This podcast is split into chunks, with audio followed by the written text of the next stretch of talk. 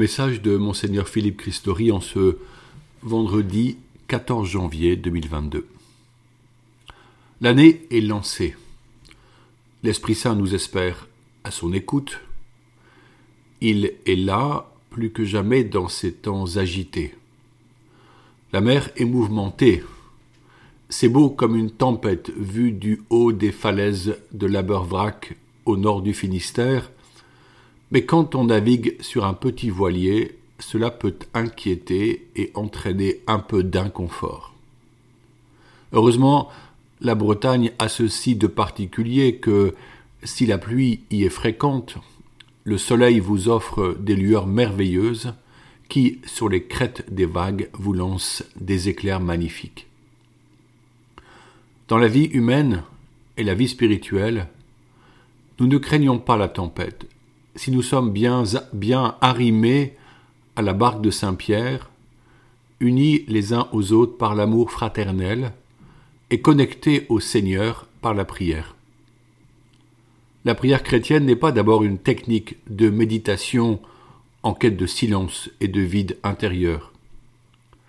Elle est une relation d'amour subtile, où l'Esprit nous connecte au cœur de Dieu, à qui nous pouvons murmurer nos mots, exprimant notre louange et nos demandes. Certes, notre prière ressemble souvent à une feuille blanche sur laquelle nous aimerions que Dieu écrive plus nettement. Cependant, cette prière quotidienne façonne notre vie, éclaire notre intelligence, soutient l'amour et l'amitié que nous portons aux autres, apaise l'âme, renforce la perception de la présence divine. L'Écriture nous invite à prier sans cesse. Soyez toujours dans la joie, priez sans relâche, rendez grâce en toutes circonstances. C'est la volonté de Dieu à votre égard dans le Christ Jésus. 1 Thessaloniciens 5 au verset 17. La prière peut avec un grand profit spirituel, rythmer le temps de nos journées. Il n'est pas possible d'être chrétien sans prier, pas plus qu'il n'est possible d'être croyant sans relation à Dieu. L'écrivain catholique Léon Blois affirmait que, je le cite, Quand nous ne parlons pas à Dieu ou pour Dieu, c'est au diable que nous parlons, et il nous écoute dans un formidable silence. Avec la prière, le silence parfois vide de la vie quotidienne devient l'espace de la rencontre intime avec Jésus-Christ, qui a promis que le Père entend ce que nous lui disons dans le secret. C'est bien de cela que j'aimerais vous parler en cette nouvelle année. Le Concile Vatican II par sa constitution Sacrosanctum Concilium, a appuyé le travail de la réforme liturgique du XXe siècle sur une thématique moins connue des fidèles. Il s'agit de la liturgie des heures.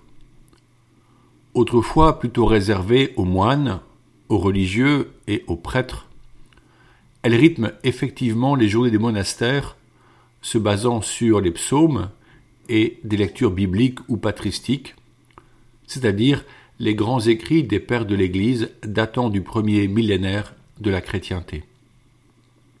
Le pape Saint Jean XXIII a demandé au Concile un formidable travail de recherche pour que les divers offices soient priés par l'ensemble du peuple de Dieu. Le pape Saint Paul VI écrit, je le cite, Le chant de louange qui résonne éternellement au ciel et que Jésus-Christ, souverain prêtre, a introduit dans cette terre d'exil, a toujours été continué par l'Église au cours des siècles, avec constance et fidélité, dans la merveilleuse variété de ses formes. Fin de citation. La liturgie des heures est et devient le complément nécessaire de tout le culte divin exprimé dans le sacrifice eucharistique la Sainte Messe. Cette louange des fidèles les unit au ciel où les saints sont devant la face de Dieu et le louent éternellement. Depuis, vous êtes nombreux comme fidèles laïcs à y avoir pris goût, suite à des retraites dans un foyer ou un monastère, grâce à la diffusion des livrets, notamment Magnificat, qui propose pour chaque jour de prier l'office du matin, appelé l'aude, ou l'office du soir, appelé les vêpres. Ces offices sont complétés par l'office des petites heures, qui est prié entre 9h et 15h, l'office des complis, qui clôture la soirée avant le sommeil toujours bienvenu, et l'office des lectures, qui permet une méditation plus approfondie de la parole. N'est-ce pas un bon moyen de s'endormir le cœur en paix et dans la tranquillité, sûrement mieux que la série Narcos de Netflix Bien entendu, Internet permet aux catholiques de retrouver ces textes dans plusieurs applications sur les smartphones. D'autres, et j'en suis, aiment toujours le papier et utilisent le plus souvent le bréviaire.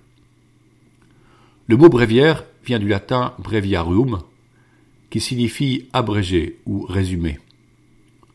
Chaque jour propose donc une partie abrégée du psautier qui compte 150 psaumes. En effet, il faut quatre semaines, en priant tous les offices, pour prier l'ensemble des psaumes. Dans les monastères bénédictins, par exemple, chaque jour, il y a d'autres offices qui sont plus longs, et une seule semaine suffit alors pour prier les 150 psaumes. La vie monastique permet de prendre ce temps, c'en est la priorité. Les offices structurent la vie quotidienne des moines, et dès que la cloche sonne, ils interrompent leur travail, mettent leurs vêtements de prière de cœur, et se retrouvent en communauté dans les stalles de la chapelle. Un office est généralement constitué d'une hymne, de psaumes, d'une lecture biblique brève, d'un cantique, soit celui de Zacharie, Luc 1, au Laude, soit le chant du Magnificat de la Vierge Marie au Vêpres. Puis il y a une intercession et la conclusion avec le Notre Père et la bénédiction finale. Toute l'Église se retrouve rassemblée en tout point du globe sur tous les fuseaux horaires. Notre louange monte ainsi vers Dieu en permanence. H24, dirait-on en langage contemporain. Parfois, nous n'avons pas de prêtre pour célébrer l'Eucharistie. Et à la maison, nous aimerions donner plus de temps à la prière, mais nous ne savons pas bien comment faire. Alors les offices des heures viennent à point nommé. Si l'on est seul chez soi, on est sûr que quelqu'un prie les mêmes psaumes simultanément quelque part. Nous formons ainsi une merveilleuse chaîne de prière ininterrompue à la louange et à la gloire de notre Seigneur Jésus-Christ. Face au mouvement impétueux de notre société, surtout dû à la Covid, je vous propose donc d'entrer dans la pratique des offices, simplement en lisant les psaumes ou de les chanter. Soyez courageux, persévérants et fidèles. Comme pour toute bonne chose de la vie, il faut créer une habitude différente du concept de routine qui se choisit avec joie car elle est bonne. Oui, il est bon de retrouver toute l'Église dans cette louange. Commencez par un premier office. Si c'est le matin, dites-le avant le reste de vos activités. Si c'est le soir, n'attendez pas de bailler avant votre coucher, mais arrêtez vos activités en fin d'après-midi pour cette brève pause. Mieux vaut un office prié chaque jour avec fidélité. Faites cette prière pour l'Église et pour notre société formons une chaîne de prière là où nous vivons, particulièrement en Eure-et-Loire. Pourquoi ne pas créer un groupe WhatsApp pour s'encourager entre amis? Pourquoi ne pas prier en visio à quelques-uns? Essayez et persévérer toute l'année 2022. Un beau défi. En ce début d'année, prions encore et toujours pour recevoir des prêtres au sein de notre diocèse de Chartres et pour l'Église universelle. Ils nous apporteront les moyens de salut que sont les sacrements. Ils nous enseigneront la bonne nouvelle. Ils prieront pour la guérison de notre âme et notre salut. Ils seront à nos côtés dans nos joies et nos peines. Vierge Marie, Mère du Christ prêtre, Mère des, prêtres du monde entier, vous aimez tout particulièrement les prêtres, parce qu'ils sont les images vivantes de votre Fils unique. Vous avez aidé Jésus par toute votre vie terrestre, et vous l'aidez encore dans le ciel. Nous vous en supplions. Priez pour les prêtres. Priez le Père des cieux pour qu'il envoie des ouvriers à sa moisson.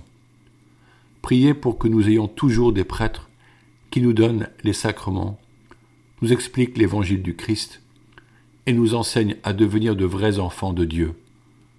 Vierge Marie, demandez vous-même à Dieu le Père les prêtres dont nous avons tant besoin. Et puisque votre cœur a tout pouvoir sur lui, obtenez-nous, ô Marie, des prêtres qui soient des saints. Amen. Bonne journée.